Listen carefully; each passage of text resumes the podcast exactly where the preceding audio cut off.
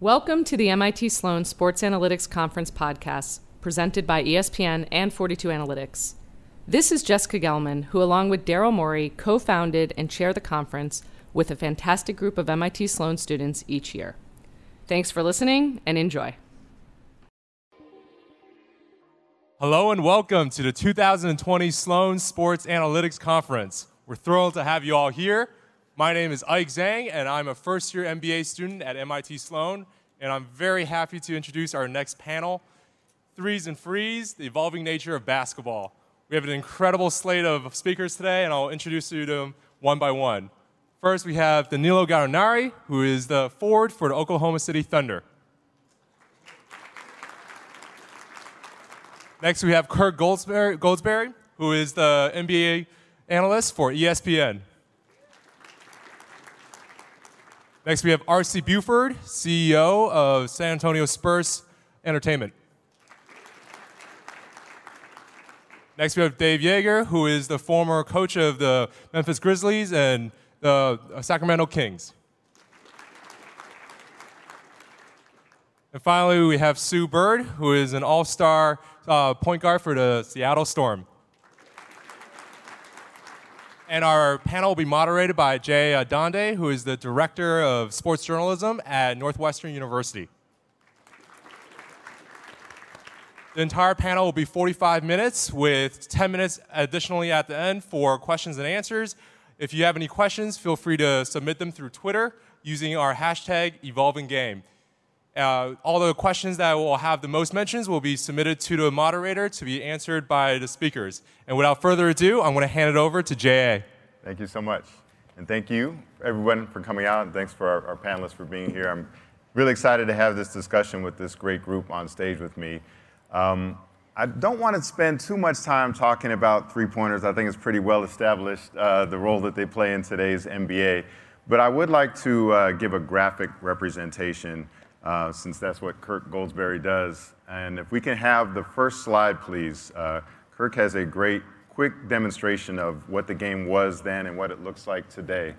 Um, so, Kirk, if you want to explain this graphic and you know, it's, it's somewhat self-evident, but if you could just give us a little details on well, when I first made this graphic, I just said, "Holy shit!" You know, I didn't know what was, I didn't know it was going to come out when I made it. Um, but you know, I've been studying shooting data since I made my debut at the Sloan Conference in 2012, and since that time, these trends have just increased. Um, and fortunately, we have data going back about two or three decades to look at, you know, when the San Antonio Spurs were winning their first title, all the way up to when the Raptors are winning their first title and the game has changed so much. And one of the ways, and you hit on that, is manifested, and just one of them is where shots are coming from. Um, but just seeing the, I think the most striking part of that graphic is the death of the baseline jumper, um, which can be traced to this, the decline of post play, um, the death of the elbow jumper to a degree. Um, it, it's, it's pretty striking. And, and, and, and the last thing I'd say, JA, is like, we're in the middle of the transition. This is the, the, we're not at equilibrium by any means. And what I'm interested to hear the group talk about today is like, you know, from your careers changing, from the player side to your coaching um, styles, and to your to your personnel and, and, front office strategies. All of these things. Basketball is a moving target right now, and I think shot selection is just part of it, but it's a very easy sort of symptom to track.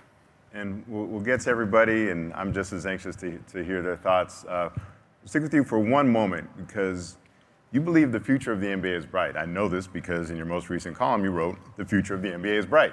I still have my journalistic chops, by the way. What makes you so optimistic, and, and what do you like about where the game is headed?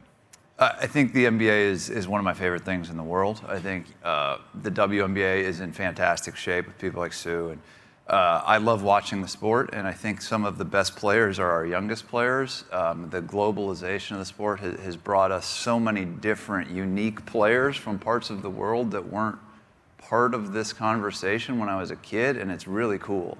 Uh, and I love watching basketball as much as anyone, and part of that is watching these incredible trends. And I think that the future is bright in terms of personnel.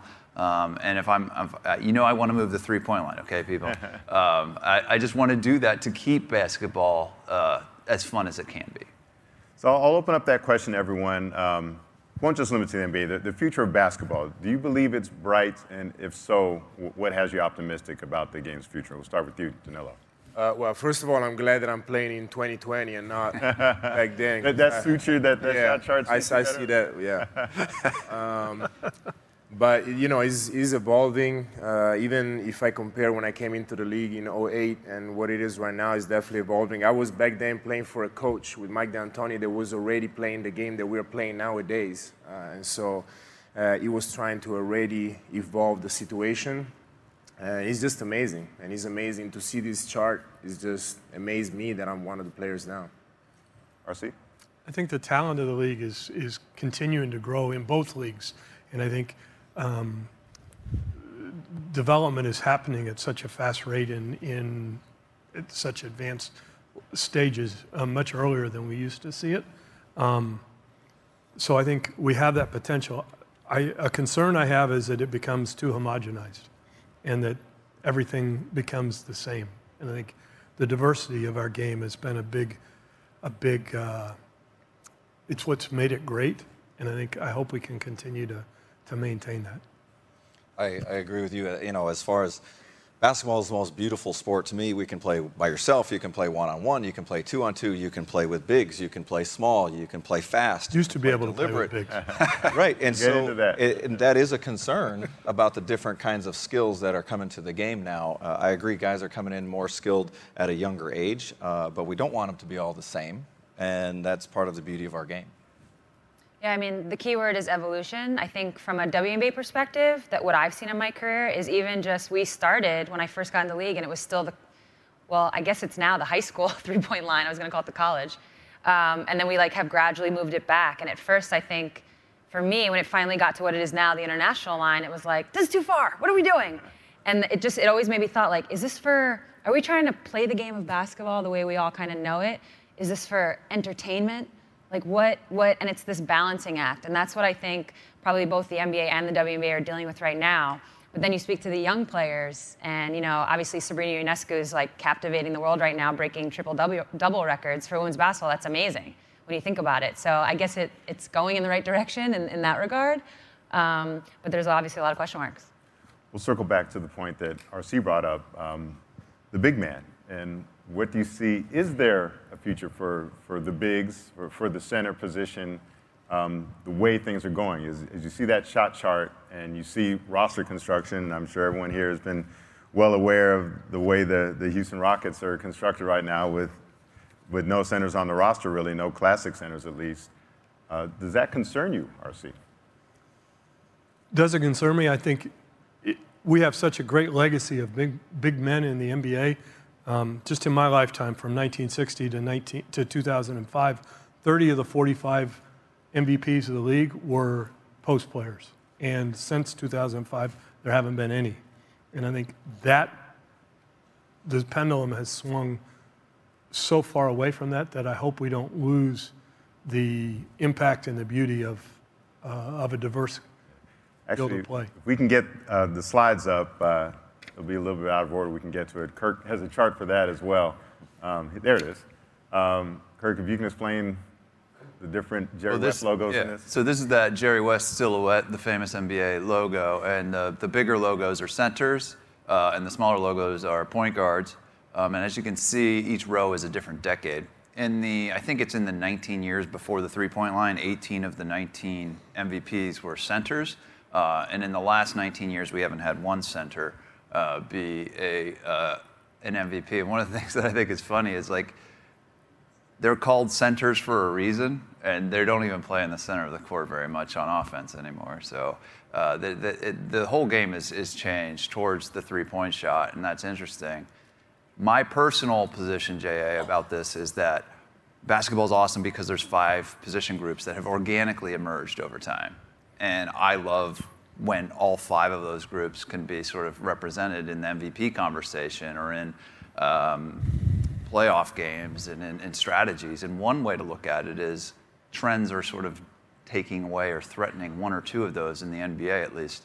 Uh, and and that, maybe that should alarm some people. Um, I'm not sure that the game was better when centers were dominating and we had to add the shot clock and George Mikan was dominating or Kareem was. I'm not saying that at all. But I think if you look at the diversity of the five position groups, it's awesome.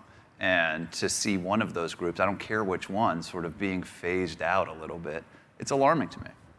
I mean, here's Danilo, six foot ten, very much alive, not extinct, right? Yeah. And, and Yeah, yeah. you finished as high as second in the league in three point attempts. So you don't feel as if your position is being threatened. Um, so is it up to everyone else to adapt like you? Uh, I mean, the four, the four, the three and four position. That's what I've been playing. Is uh, I think has been pretty similar uh, for the past uh, since, since when I got into the league. Um, but I always say, in my case, is great because I just, I just, I don't have to run like a center. I just go from three point line to three point line, and I just shoot, and I get one more point. And so, to me, it's a great philosophy. So, honestly, uh, uh, selfishly, I'll keep going that way. But I think our, we started development at, at, a, at such a young age. We're, we're not developing players in the same aspects as we were at, at a young age. And I think that is going to continue to not only uh, eliminate some of the diversity of the game, but, but uh, you know, developing the next generation players in a way that takes us away from diversity. So is something missing from the game if we're not working on post-up play, back to the basket, or, or would you rather play this style now? Um, so interestingly enough, I'm not really worried about the big. This is more of a WNBA perspective. I'll own that. I'm not really worried about big players. In women's basketball, if you're tall, you dominate. It doesn't matter. There's there's no the athletic ability doesn't. You're just going to dominate. Brittney Griner is a great example. I'm like really worried about the little people. Really? Because I feel like once you have, if we talk NBA terms, once a Giannis starts playing like a Steph Curry, we're all screwed. all these little people are screwed. And it's kind of trending to that. You talk about development in this way where I wonder, all right, and I'll be dramatic with my examples to make them. It's like if Shaquille O'Neal, so Shaquille O'Neal obviously became a center for obvious reasons. What if he's now going to try and play like Kevin Durant?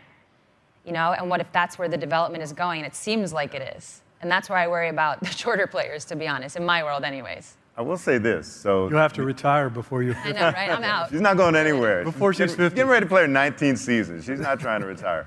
Uh, let's, let's get up for that. um, so Danilo's finished in the top five in field goal attempts, three-point attempts, I should say. Kevin Durant has as well. Um, Ryan Anderson, six foot nine, has Rashard Lewis has, has done as well. But if you look today, it's all shorter guys. So in the NBA, at least, the guards are claiming They're quick, that, they're quick, that, that part of the territory. So I wouldn't worry yet. I don't think they're gonna they're gonna force you out just yet. Um, Dave, before we move on, did, did you want to address? No, the this? guys just there's more multi-position players, multi-skilled. They're growing up at a younger age, doing more things than just being a point guard or a big, and uh, I think that's that's positive for sure. Um, one last general thought I'd like to throw out to the panel. We'll get to some specific questions. Uh, the great Earl Monroe once told, uh, unfortunately now the late Ralph Wiley, he described basketball as saying, the game is about advancing the ball to the basket. The game is about the shortest distance between two points. And I really held on to that as my view of basketball for a long time. And I'm wondering, does that still hold true? As we've talked about how the geometry has changed, for example, is it that core element of the game still the same? Is that the basic mission when you're on the court? So this is where I'm going to kind of bring in that whole entertainment piece again, because with that, when I read that, what I think is you want to make the right play at the right time to win the game, and I've definitely built my career on that. So I, I, I mean, that still holds very, very much true to me. Um, but then you think about rule changes and things of that nature, and it, it seems like it's usually to make the game better for entertainment purposes. So there's more scoring or whatever the case may be. So I struggle with that because like what's the balance when is it if it becomes too much about entertainment and we kind of just change all the rules then that will go out the door and it'll just be about who can break who down or who can do that um, then at the end of the day though it's like we're all sitting here we've played on teams we're, we're in teams like you're trying to win so like at the end of the day you still need to win the game no matter how entertaining you know you got to win ugly that's too. still the path to victory? You know, so, so I I think in personally the, do, yes. the way he meant it, I think, was more of a traditional. You get the ball inside to, to the center, or you know, Earl Monroe would back people down or spin around them. Um, you know, Oscar Robinson would back people down, and Now getting from point A to point B, I would say could be like a Russell Westbrook, for example, and that's a very exciting, dramatic way to do it. So it might be a similar goal, but I'm, I'm just wondering if, if the method. It's, it's the same goal. It's just now that it's, it's a facing the rim attack versus the spin and the back down and those kinds of things. And to, to keep working with the rules and how does the game look like in five years, you know, on Wednesday, I poke my head into the YMCA and watch, you know, two 12 year olds are playing a three on three game, and the kid gets to eight feet and he drills this kid, just knocks him back, and he shoots it. And, and is that a foul or is it not? But if we played in the driveway, I would either, we're going to shoot for it or we're going to fight, but you're not getting that one. You know what I mean? And so I don't like seeing that stuff going down to our, you know, our youth levels. RC? I think the game's prettiest when the ball moves, when the people move, and the and the and the court is spaced and spread. More and- side to side. yeah, you change sides with the ball, people move, um, and you you find you let the ball find the best shot. So I'm not a big believer in just giving it to one person, and you know I, I'd like to I'd like to see the ball move. If I you want to see an example of that, there's a YouTube clip. Uh, I think it's called "The Beautiful Game" with the Spurs with, with their last championship in 2014, and there's just a sequence of the ball just flying around from player to player. Um, that that was certainly a beautiful style that they played in that championship. Kirk, I love that quote, Jay. So uh, thanks for bringing it to us. I think another quote uh, that, that echoes in my head. Uh, nobody changed more rules in the sport of basketball than George Mikan, either as a player or as a commissioner. And George Mikan, without him, we wouldn't have goaltending. Gallo would be able to block shots that are on their way down. Uh, we wouldn't have the shot clock. We wouldn't have a wider key. And most notably, uh, the three point line, which he adopted as commissioner of the ABA uh, in the 70s. And ironically, sort of signed the death letter for the, the big man, at least as it was currently being known then. Um, but when he adopted the three point line in the ABA, he said, I need to give the smaller guys a chance. So, to Sue's point, um, the, the NBA had a problem and the ball wasn't moving. Uh, the, it, was, it, was, it was boring to a degree, and the, and the ABA successfully opened up the game uh, and opened up the center of the board uh, with this three point stipend that Gallo loves to, to, to exploit. Um, but as RC pointed out, the question I'm asking myself has that pendulum swung so far that in Mikan's legacy is it time to say give the big man a chance at this stage of the game as we watch Roy Hibbert and Al Jefferson exit the league, um, as we watch Clint Capela get we could get better examples than those. Two. Well, those guys. hey, no disrespect. No Al disrespect, Jefferson, but- he's all NBA. He's out of the league. He- Roy Hibbert was a member of a major team in the last decade. Is out of the league uh, prematurely, in my opinion. So those why I chose those examples. But regardless, Darcy's earlier point, even though he makes fun of me, uh, the pendulum arguably swung so far this way that at least in the NBA, so that, that you could argue uh, that, that, that the bigger players like Gallo needs a chance, but he seems to be doing just fine. I appreciate that. um, but yeah, I think that uh, you know the what RC said about moving the ball and going side to side. I think that that's something that every player would love to play with, and that's a system that you know that's why the Spurs are the Spurs, and that's why they've been winning all the champions they've been winning, and they've been a model for everybody. And I think that you know going. Uh, as, as a player, if you play in a system like that, it's better for everybody and it makes everybody happy. And that's the best way, the best path for winning. That's what I think. We'll take it back because we've been focusing on the offense right now. Um, I'd say the offense has it pretty good, especially in the NBA. The, the way the rules are set up, um, you, you've seen what's, what scoring looks like these days. It seems like every night somebody's hitting 130. Um, if we rewind a little bit, if we go back to 2015, um, Coach Joerger's Memphis Grizzlies were taking on the Warriors. This is the Warriors. As it turned out, they were on their way to winning their first championship in this run. But people forget how close that run came to ending in the second round of the 2015 playoffs. And you had a 2 1 lead. In your victories, you held them to 90 and to 89 points. And I'm wondering, how did you do that defensively against, against all that firepower? And is there a way that the defense can catch up to today's offenses?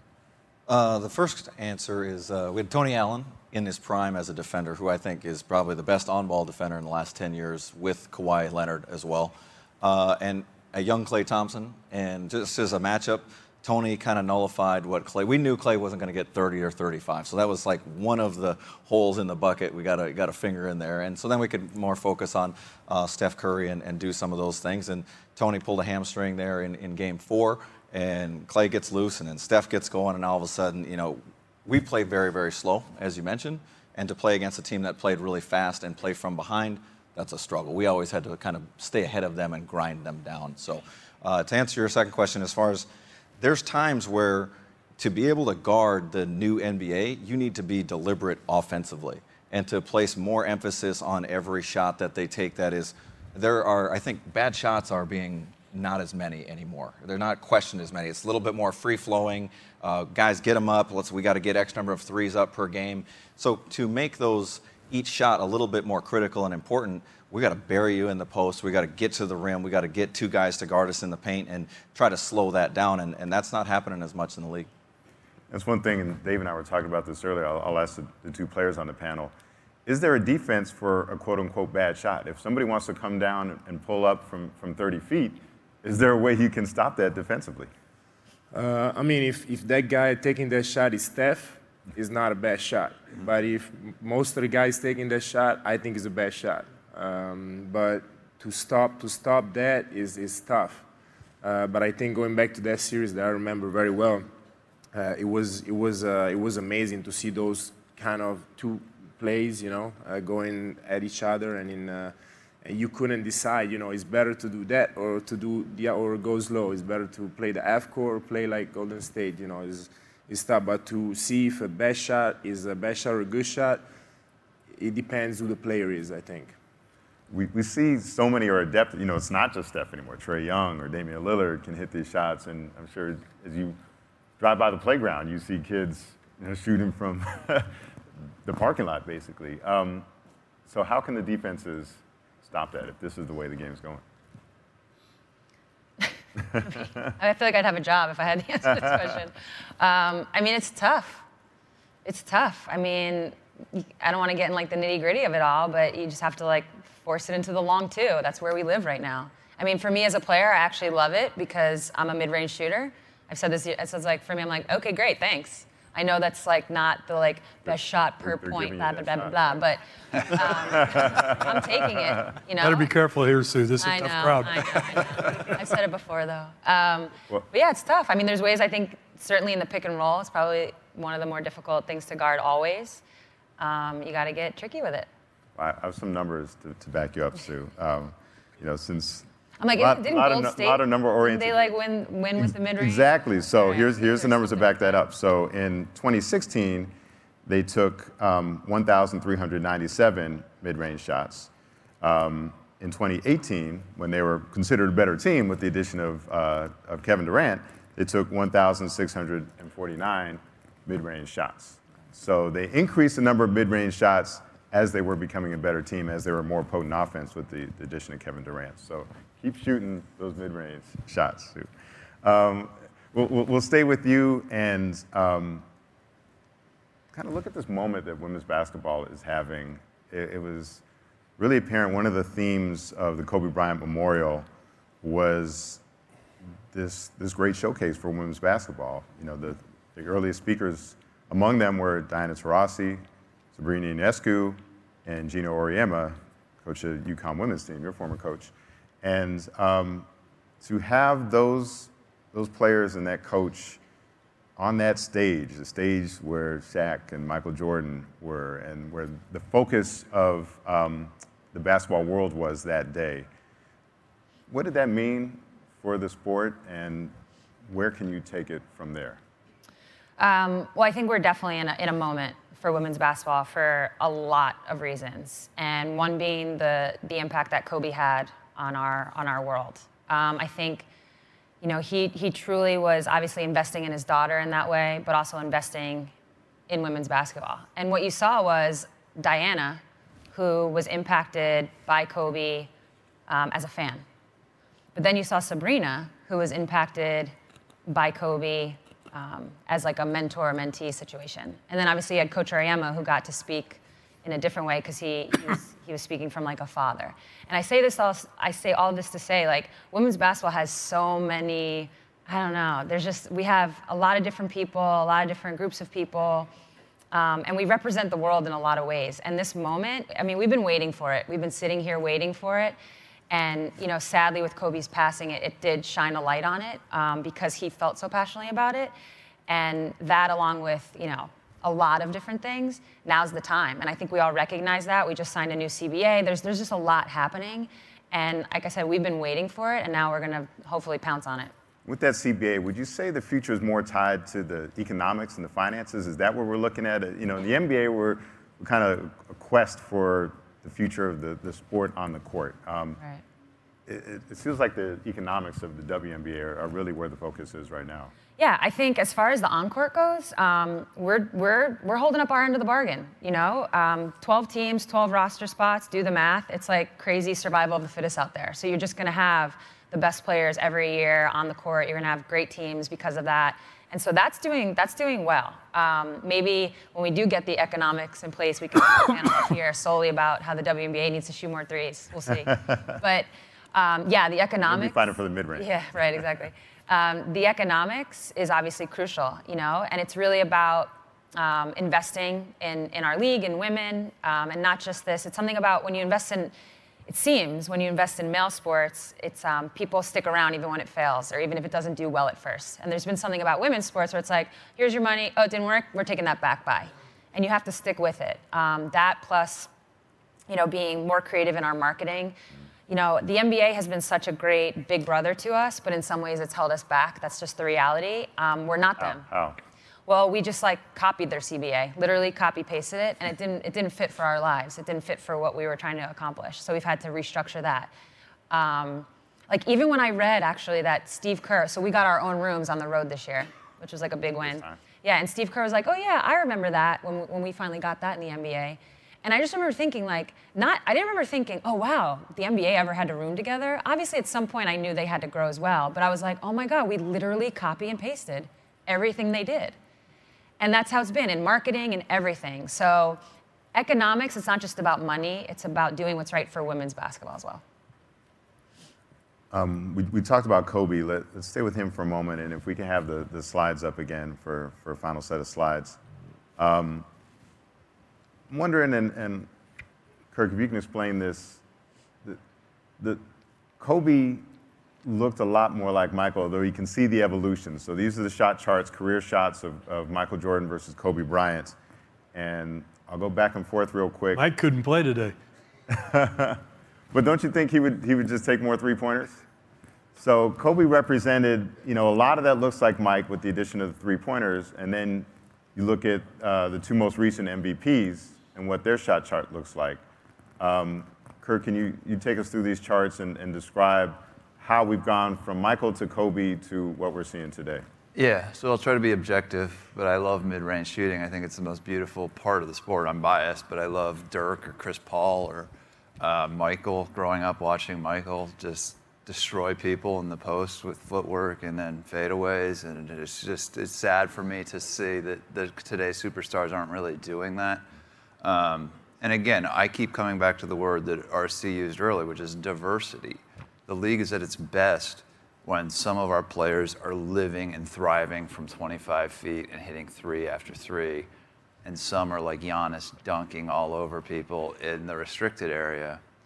But it's sad to me that that one-legged fadeaway that Dirk made famous, that LeBron has adopted, unquestionably is sort of an endangered species. I'm not going to say it's extinct, um, but you know when you look at those charts, to me, when I lament the, the loss of the mid-range, people roll their eyes in general uh, until you say Kobe or Michael or Dirk or Tim off the glass.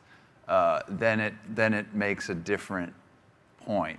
Uh, certainly Sue Bird. Like if I told you that if you close your eyes and picture Dirk or or Kobe or Michael shooting, you're probably watching a shot type that is frowned upon in today's NBA, analytically or not, I don't think that's cool. Um, you know, I, I, I love Daryl and I love what they're doing in Houston. I support it from a reasoning point of view, but from an aesthetic point of view, um, look, I think the NBA is both an entertainment product and an educational device. And I think depending on which frame you're sort of looking through, how you approach this conversation, JA, is very different. Um, fans love offense. Fans love points. I get it. Like we got to get the Nielsen ratings up. Um, but as RC alluded to earlier, there's a young kid in Italy learning to play the game, and they're learning from the be like Mike sort of focus or be like Steph. And, and we're engineering that educational device as well. And when we talk about the future of the league, I think connecting the top of the pyramid to the base of the pyramid is, is, is super important and a responsibility that all pro players have and coaches and executives and certainly league executives too. Gallo, what was, if any, was Kobe's influence on you? He's a guy who came, came up in Italy. Like, yeah, I mean, um, it was, um, yeah, it was uh, talking about Kobe. You know, it was um, it's, it's, it was great. Uh, um, I mean, amazing story uh, that I had growing up because he grew up in Italy and every time I saw him, we were speaking Italian, and he had such a great relationship with Italy, with my country, and with me too. Because my rookie year, uh, you know, I was I was on the phone with him, and we were talking. So it was just um, amazing experience that gives, still gives me uh, goosebumps. So, uh, but uh, you know, I think that um, st- the stats-wise, the, the mid-range, and I play in a team like OKC Thunder, we, we shoot a lot of mid-range shots and we are winning and we have a good record and we're having fun with that and we are okay with that and we want to take those shots. For example, talking about my team, and we're going to keep doing that. And so, um, you know, like, like we said before, the, the diversification of the every team, I think is the beauty of the NBA. Mm-hmm. Where do you see his influence in the game now and going forward? What do you, what do you think the legacy of Kobe will be on this league? Um, I think that the, the most important thing that, that I think when I think about Kobe's is mentality. So when we talk about the Mamba mentality, that's something that um, every kid should, should learn and everything should think about and everything should do once he gets on the court for that practice, that game. Uh, the way to approach that practice, that day, that game, that's, that's the Mamba mentality. RC, you were at the memorial along with Coach Gregg Popovich, Tim Duncan, Manu Ginobili, uh, Tony Parker, all the, all the rivals that we saw in those great playoff series, Spurs versus Lakers. Why was it so important for you guys to be there? And I'm, I'm just wondering what, what you were thinking, being back in that building and, and paying tribute to him. What was on your mind that day?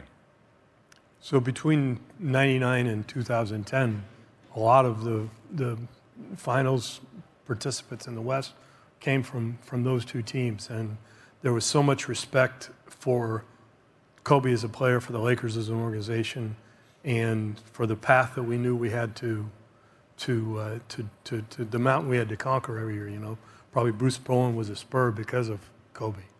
Um, and just that, the respect that was there, it was really important for Manu came back from Argentina to be there. Um, the other thing I'd say is hopefully a great legacy will be from that day is, is what people saw of him as a, as a girl dad and what he, you know, how he took his profession and turned it into a real passion of, for fatherhood. That was, that was really inspiring. It's interesting. You, you mentioned Bruce Bowen came, you, you, guys got him primarily, you needed somebody to guard Kobe. Um, but he wound up being really one of the pioneering three and D guys. You know, a guy could shoot the corner three, play defense. Um, it's because he wasn't allowed to dribble. but it, it's kind of interesting though that that one specific need that you had to address wound up creating a new role. Um, and, and I'm, I'm just wondering how his how, how it went from we got to stop Kobe to realizing oh, we could utilize him in this way. And then, Dave, I'm sure you, you had your share of 3 and D guys. You know, we saw that really take root around the league. If you guys could talk about how that Bruce Bowen role, who was who's come there specifically for Kobe, and, and this is how we can get into his legacy kind of indirectly. I, I never realized that he was there specifically for Kobe, but because of that, we had this new style of player that came into the league. How did, how did that role develop? And, and Dave, how did, how did you see it come across, play out across the league? Uh, I think you know competition drives the marketplace, and uh, you know you got to keep adding different assets, uh, matchups. As, as I talked about earlier, matchups are a big part of uh, of pro basketball, and uh, I certainly enjoyed uh, the Spurs. I was in the minor leagues, would bring me down there, and they'd be in the playoffs every year and going deep, and I get to run their free agent camps now and then, and I always appreciated being around. But watching the way that you guys went about your business, I got X number of threes up every single day, charted all of these things, and you know, to be able to watch that from a minor league standpoint, I always, I maybe a little naive coming from the minor leagues. I just thought everybody in the NBA does it the way the Spurs do.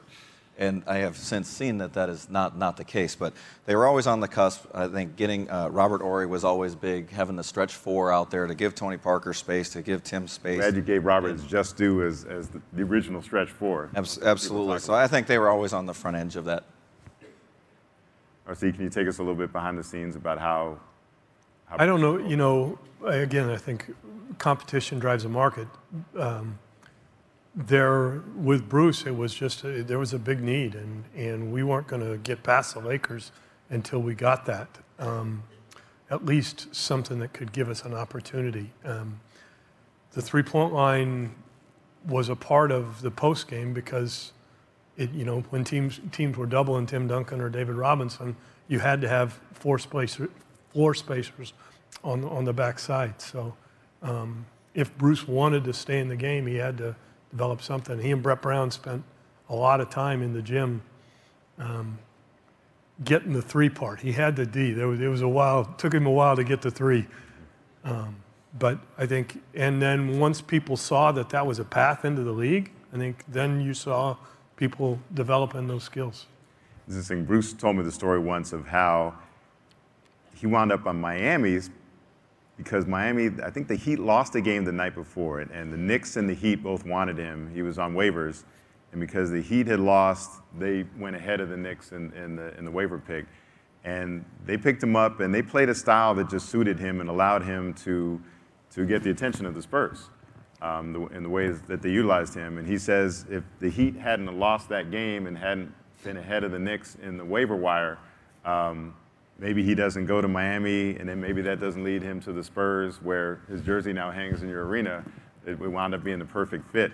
Um, you know, and, and so much, you, will hear players talk so much about how fit and opportunity um, come, come to play such an important part of their careers. Uh, I'm wondering, so maybe you might not have something that dramatic, but ex- examples of, of fit and opportunities, if you can tell and help us explain and understand how important just something as, as simple as the, the right situation and the right coach can be?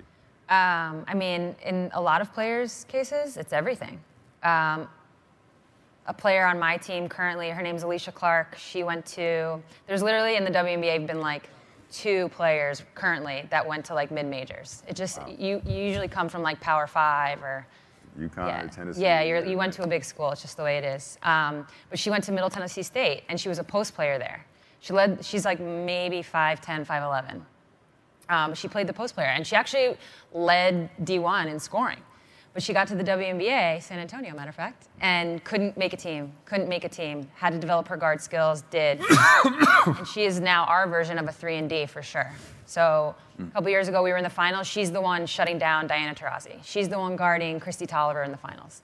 And and like I said, she added that three pointer. I only say all this to say, Seattle, for whatever reason, that was the fit. We had the spot for her to be able to, to develop that. We obviously the coaches and um, Jenny Boucek, matter of fact, saw something in her, and it was that team. She could have been on. There's honestly right now even like she might go to another team. It might not fit, and people would even tell us like, "Oh, you'll never win a championship with Alysha Clark as your starting three.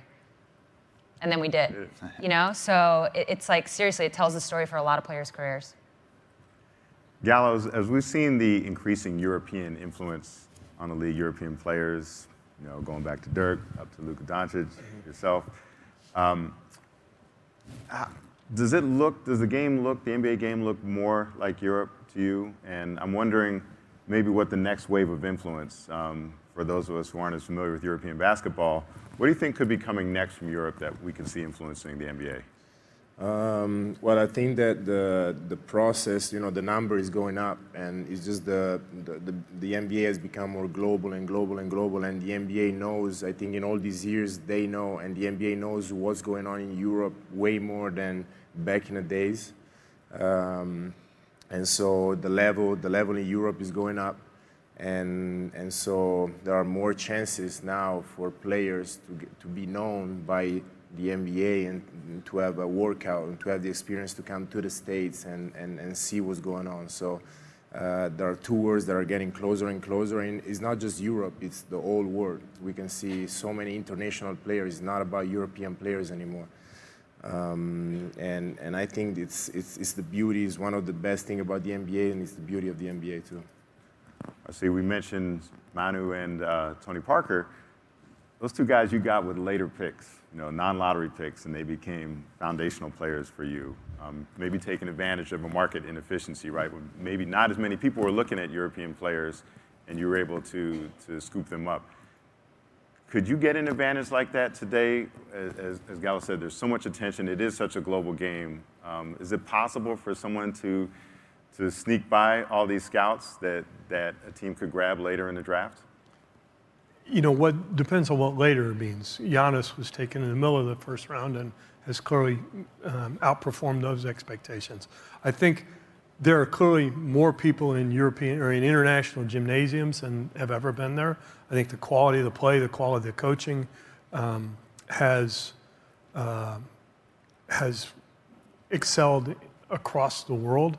Um, I think the NBA Academy programming that Adam and the, uh, the international group with the NBA now is bringing is going to find uh, fruits of, of talent from places that we probably haven't seen before.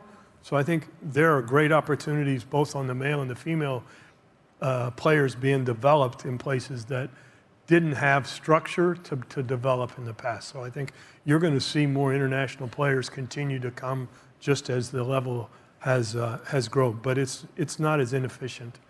And I think, again, you have to have, you know, Pop, to, to, to Pop wanted that diversity of thought and diversity of experience, not only for the play, but for the environment and for the, the culture that could be built when you brought together a diverse group of, of people. Yeah, the, the Spurs locker room was, was such an interesting place, um, especially when you had those guys and just different thoughts, um, different ideas from all those different cultures. It, it, it was an interesting place. In addition, they, they pretty good basketball team. Boris Diaw never practiced, but he always had his coffee in his, in his had a locker. coffee machine in the locker room. You guys allowed that? Who, Hey. who allows an espresso machine in the locker room? We had one in Russia. Yeah.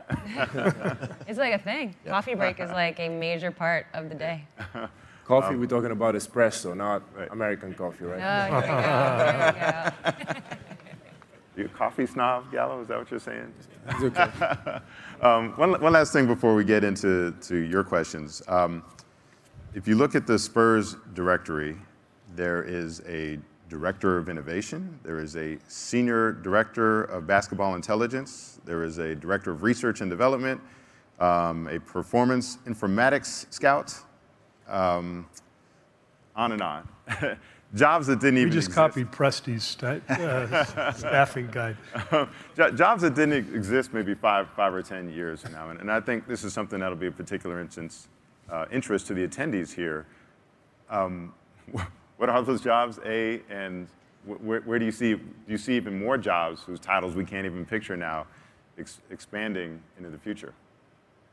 Opportunities to get in and, and to work in this business, um, you know, with pathways that, that didn't exist before. I can't tell you what the jobs are, but um, what I can say is that the, we're only going to continue to get more data sources and more opportunities to learn more about our players, about coaches, about fans, about partnerships, and the better that we, the better that we can make efficiencies out of data, the more creative we can be in telling our stories, which I think that's going to be a big part of how our league grows. It- the more we can become better partners with the people who are our fans, who support our game, who write about a game and talk about our game, and the more information that we can maximize, I think the, the better we'll be able to, to take advantages of the opportunities that are available for us. And I think if you can come up with an idea that maybe none of the people on here or, or in your office have, have thought of, right, there, there'll probably be a place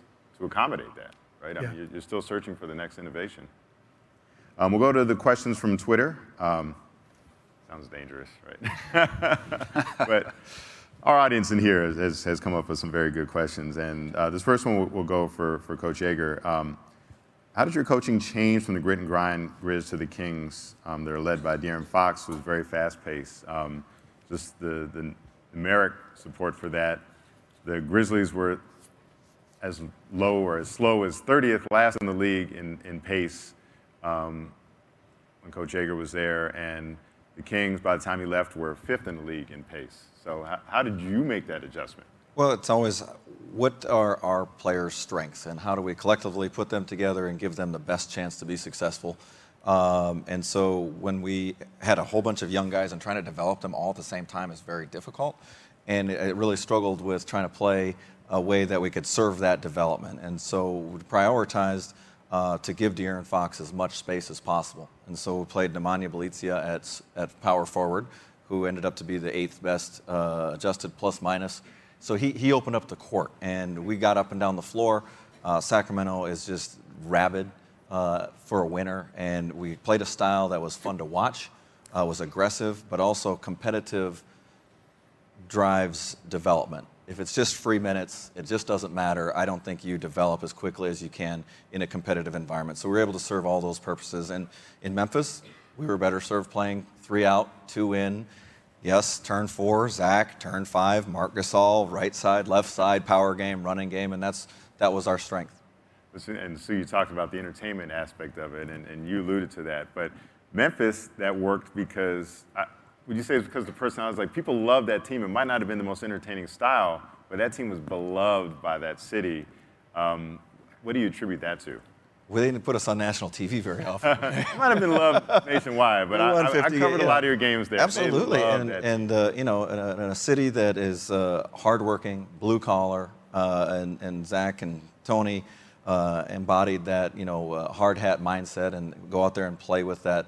Uh, and Lionel Hollins, he, he got it going. He set the thing up, and, and he was the reason that those guys played the way they did, and, and then I came after that.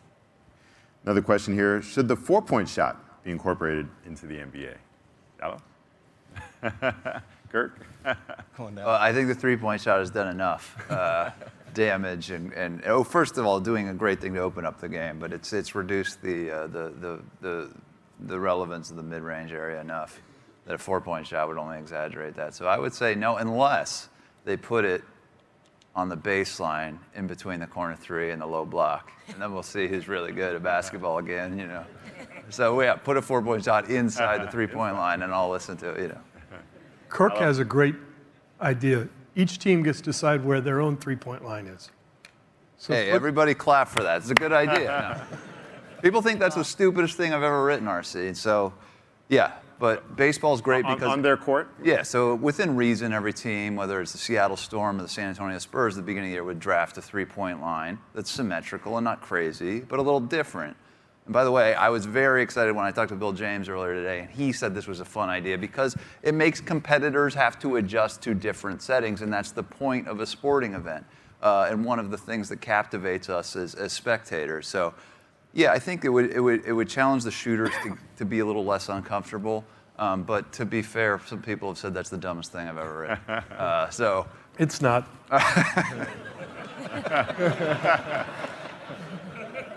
It hurts. It hurts. Your words, they hurt.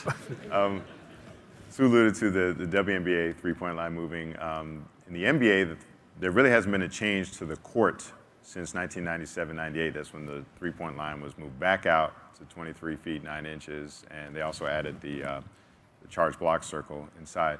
Is there anything that could or should be done to the court that you think we could see in the next few years? Uh. I don't know. You guys, we know where Kirk stands on this. I think, yeah, you guys know what I, RC, you got some RC. ideas. Come on. Well, the points per shot in the paint right now are at a point where you're not going to develop that game until we improve the points per shot for post players. So, reducing the size of the lane is another idea of Kirk um, that would has the potential, if, if it's officiated the right way, to improve the points per shot for post players.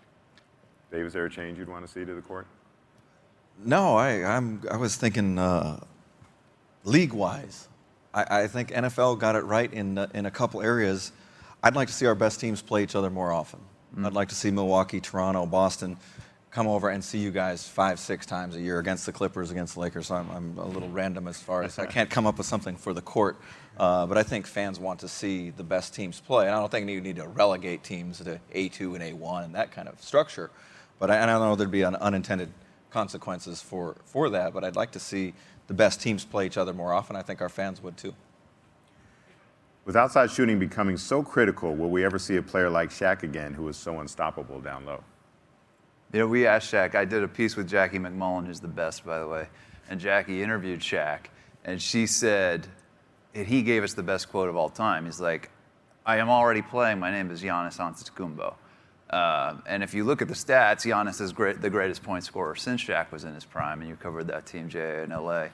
Um, I just think, and it comes back to stuff that Sue and RC talked about earlier, is like, you grow up in, in 2000 and you're a seven footer, you're still facing the basket. Thanks, Kevin Durant. Like kids now want to face and, and play in a way that, you know, when Shaq grew up and partly in San Antonio, he was trained to play with his back to the basket, 10 feet off the rim in one of the blocks, you know.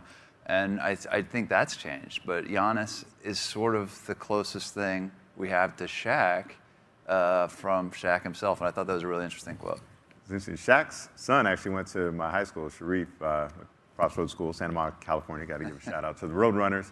Um, but he, you know, I went, I went to one of their games. I don't think he took a shot inside 20 feet the whole time. And this is Shaq's own son. Um, and so it, it, just shows you, I think, the, the, the mindset. Um, you know, uh, Yala, when, when, was your growth spurt? And um, did you ever have a low post style or preference? Um, I, when, you know, I, I was always constantly growing up uh, I didn't have one year where I grew up like uh, crazy, but um, the coach, I was lucky enough. I think the coaches that coached me always had me uh, at the point guard spot, and so I think that's why right nowadays with my with my uh, height, I'm still able to uh, handle the ball the way I do. So. Uh, that was a great thing that they did. and I was, most of the time, I was the tallest guy. What if they put me under the basket? What if they made me play another way? Maybe I wouldn't be here. So uh, I don't know. But uh, in my in my career and the way that I grew up, I think that that was something that great that happened to me. Another question. Jay, but, but, go ahead, RC. But also internationally, the shot clock. Uh, the kids start playing with the shot clock when they're 12 years old, and growing up with a shot clock, everybody on the floor has to be able to make plays because it just comes so quickly. And I think that would be a big addition to the USA basketball is just to get shot clock in high school gyms. It has a great impact on the skill level of players. You, you played so much international basketball. Um, anything that you'd like to see American basketball incorporate from international? Uh, very quickly, once I went over there, and again, I played over there for, for 10 years, um, they shoot a lot and it doesn't matter your position. It's like every every we work on something, work on something. All right, break up, get a partner, make 10 threes, 10 this, 10 that, and it's like you're shooting a lot. It's and you have two practices a day most times. It's brutal. but usually, if you get a nice coach, the morning practice will just be shooting. You're constantly shooting, shooting, shooting, shooting. So your post players, your guards, it doesn't matter. Position doesn't matter. You're not. They're not working on their post moves. Everybody's just shooting. I mean, I would definitely like to see more of that doesn't. And this is the, WNBA's all-time assist leader, by the way. It's still. well, I just think it, makes shooting. people more versatile. I mean, just real quick, something that Gal said. It's interesting. It's like so as women, like we grow, like I don't know, earlier. I guess we have our spurts yeah. earlier. Generally speaking, like guys, it takes you guys mm. time sometimes. So some of my go, back and look at your like seventh no, grade. Really though, right? Like photos, guys right? still grow when they're right. like in college. Yeah. I like hit my my ceiling like my freshman year of high school, and it's sad. For, I have so many friends that were like five nine. I'm five nine now. They were five nine in fifth grade, and they were post players. And then they just could never have a career. It's just they could never get it. I don't know. It's made me think of that. It's a very interesting point. Try to get this question at the buzzer. Are we seeing more experimentation with coaching and game plans? Thinking about Nick Nurse and his box and one defense in the finals last year. Is, do you think the NBA is more receptive to experimenting? Oh, I think uh, you're trying to throw people off. I mean, yeah. and, and right now we're ball dominant. You know, the best player from this team, that team, that team has it all the time. So if we can create some indecision or to force him into another help defender a little bit easier, I think uh, I think it's real positive. I see, I, I think one of the hallmarks of the Spurs, you guys have been so adaptable. If you look back at your different championships, different styles each time. Um, again, is this a case of the league emulating and catching up with you guys and being as willing, willing to experiment? No, our coaches in our league and in the WNBA are the best coaches in the world, and they're going to figure out what they can do to maximize their players to be as good as they can. And, and uh, with matchups being such an impactful aspect of the game right now and taking advantages of matchups, um, you have to be creative, um, especially now as the floors become more spaced. All right, 24 seconds. I think that's a good way to, to count down here for our, our, our, final shot. I really want to thank all of our guests, our panelists once again, and thank you for coming out. I, I really appreciate it and learned a lot from you guys, and I hope you did as well. Thank you so much.